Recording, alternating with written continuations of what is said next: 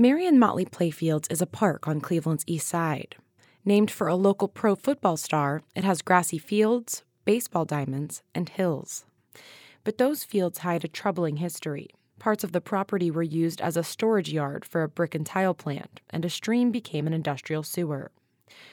Vera Brewer remembers playing amid the debris with cousins decades ago, and the time an aunt came to get them and stepped on a rusty nail. Had it been that we was not playing in the dump, she would have never had her foot injured. But that's where we played. That's where everybody played. We didn't know not to be there because of contamination. Our mindset was on enjoying life. The area was transformed into a park in the 1960s. Its past was covered up and the stream filled with material from Republic Steel. Like a big park. Especially in the It's fall. huge. Yes. On a recent sunny afternoon, James Miles walks through the park, reminiscing about his time spent there as a kid.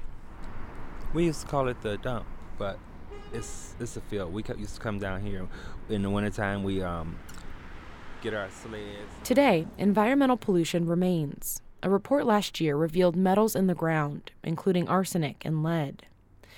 The city's capital projects director, Matt Spronz, says those chemicals, along with many others, existed in soil samples and groundwater at levels higher than state standards. back in those days when people filled in property, whether it was uh, in their backyards or whether it was anywhere else, there was no Environmental Protection Agency or Ohio EPA, and the materials they put into those areas were unknown, right, at the time. Now officials plan to put a two foot soil barrier over the ground to keep kids safe from the chemicals. Playing in lead contaminated soil can hinder brain development, especially for children. There are properties all over the country that were once landfills, dumps, or uncontrolled toxic waste sites. And these sites tend to be located in communities of color, according to reports commissioned by the United Church of Christ. Texas Southern University professor Dr. Robert Bullard was an author on one of those reports.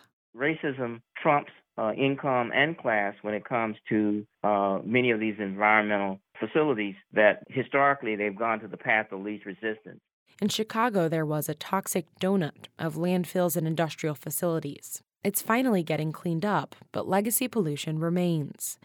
In East Chicago, Indiana, it's the USS Lead Site, one of the most contaminated in the country. Nationally, the EPA reports that 45% of people of color live within three miles of a Superfund site, places highly contaminated by hazardous waste. And living near these sites can bring lots of problems odors, noise pollution, and depressed home values. Then there are the potential health impacts. While it's difficult to prove a direct connection to serious conditions like cancer, scientists suspect living near landfills or waste sites can make people sick.